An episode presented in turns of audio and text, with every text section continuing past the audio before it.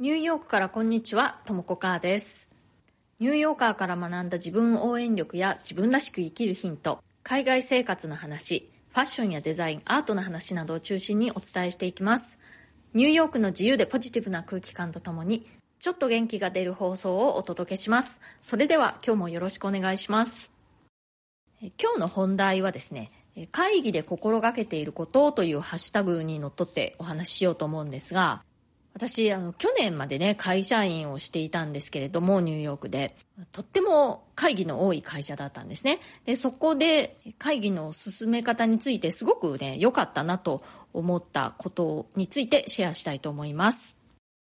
私、去年までですね、あのコーチという、まあ、主にハンドバッグで有名なニューヨークのブランドの本社でフルタイムで働いていたんですね。で、あのー大きな会社ってどこもそうかなと思うんですけれども、会議がすごく多かったんですよね。まあ大きい会社なので、一つのプロジェクトでも関わってる人数というのがすごくあの多いので、進捗状況をお互いにこうシェアし合うための会議だとか、そのすり合わせだとかね。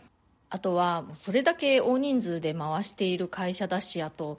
グローバル展開しているので、あちこちに権限を持った人たちがいてですね、まあ、意思決定プロセスというのがなかなかに複雑で、それでまあ会議が多くなってしまうというのもあったんですけれども、まあ、その会議多すぎ問題というのはあったんですけれども、あの、その分逆にというか、その一つ一つの会議をできるだけ効率的に進めようという意識はみんなあって、で、それでね、えみんなが心がけてえ実行していたことというのがあるんですね。それは何かというと、各会議の冒頭にその会議の目的が何なのか、今日のその会議のゴールは何なのかということをまずもうあの宣言してから会議が始まるということです。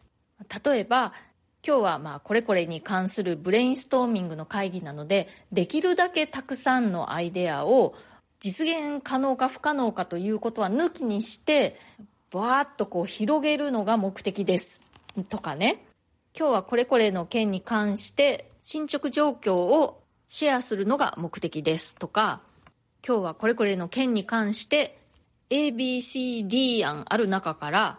一つの最終案に絞るのが目的ですとかね。そうやってその会議の目的とゴールというのを最初にね、こうはっきりとこう明言するんですよね。で、時にね、やっぱりそのゴールにたどり着けない時っていうのもやっぱりあるんですよね。そういう時はどうするかというと、もう会議が残り5分とかなってきた時に、はい、今日はもうゴールにたどり着けなさそうですねと。これはもういついつまでに必ずこのゴールにたどり着かないとスケジュール的にまずいと。ではこの会議の続きをいつやりましょうかということをね、もうその場で決めてしまう場合もあれば、たくさんの参加者がいてね、そんなに簡単には次いつその続きの会議を開催できるかっていうのが決められない場合もあるんですけれども、そういう時でも必ず続きの会議というのを今週中に設定しますのでみたいなことをその会議のファシリテーター役の人がまたそこではっきりとみんなに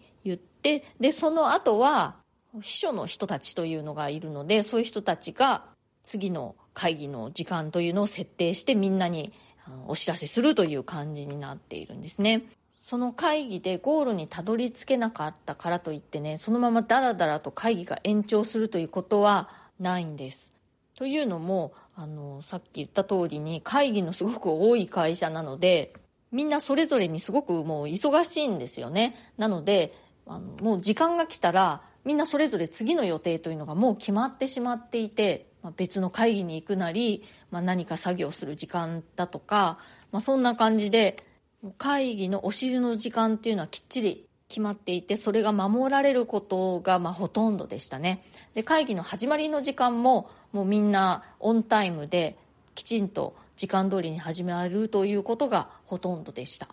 この会議何のためにやってるのみたいな謎の会議だとかこうダラダラした会議みたいなのはなかったですね。そういうね、あの会議をマネジメントしたりするだけの、えー部署というのがね、わざわざありまして、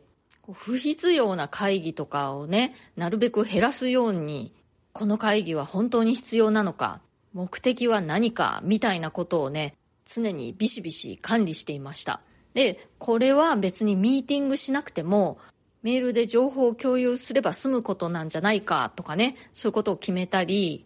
あとは、このミーティングの目的はこれこれなんだけれども、これ明日このミーティングを開催しても、そのゴールにたどり着けるだけの材料が明日までには揃わない。じゃあ、え、ミーティングは2日延期しましょうとかね。そういうことを全部会議をマネジメントする部署の人たちがやってくれていました。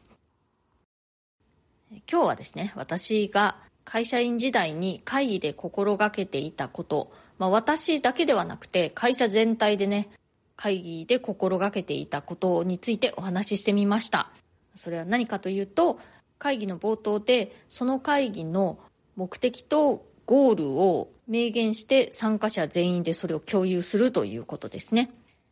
今日の放送が気に入ってくださったらコメントやご感想などもぜひぜひ、えお聞かせください。それからプレミアム放送も配信中です。週に2回以上、通常放送よりももっと近い距離感で私のニューヨーク生活の具体的な話やプライベートな事柄などについてお話ししております。毎週末にはプレミアム生放送もやっております。生放送では私の近況報告だとかその時々のニューヨークの様子なんかもお話ししてるのでニューヨークに友達が住んでるみたいな感じになってもらえるんじゃないかなと思いますお申し込みは Web 経由がお得になっておりますアプリ上でお申し込みされますと手数料がねだいぶかかってしまうんですよなのでブラウザーを開いてえー、ウェブ上でお申し込みされることをお勧めします。それでは今日も最後まで聞いてくださってありがとうございました。チャンネルのフォローもぜひぜひよろしくお願いします。それではまた次回、ともこかーでした。